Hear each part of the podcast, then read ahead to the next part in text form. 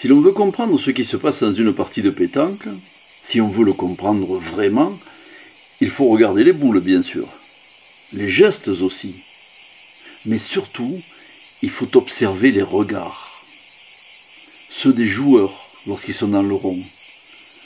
Leurs yeux, fixés sur la donnée ou sur la boule à chasser, nous dit alors toute leur détermination, leur concentration et leur volonté de vaincre mais aussi parfois le doute qui s'immisce ou la peur de gagner.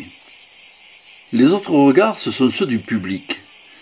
Dans la galerie ou dans les gradins, chacun regarde intensément ses idoles et épie, mène après mène, chacun de leurs gestes. Même au bout de la nuit, lorsque le froid s'installe et que les paupières se font lourdes, les passionnés continuent à regarder intensément chaque phase de jeu. Et enfin, il y a les arbitres. Eux aussi ne quittent pas des yeux les joueurs, à l'affût de la plus petite faute de pied ou de la moindre infraction au règlement. Certains s'en agacent parfois, mais comment empêcher les hommes en noir et blanc d'avoir sur le déroulement des parties un droit de regard?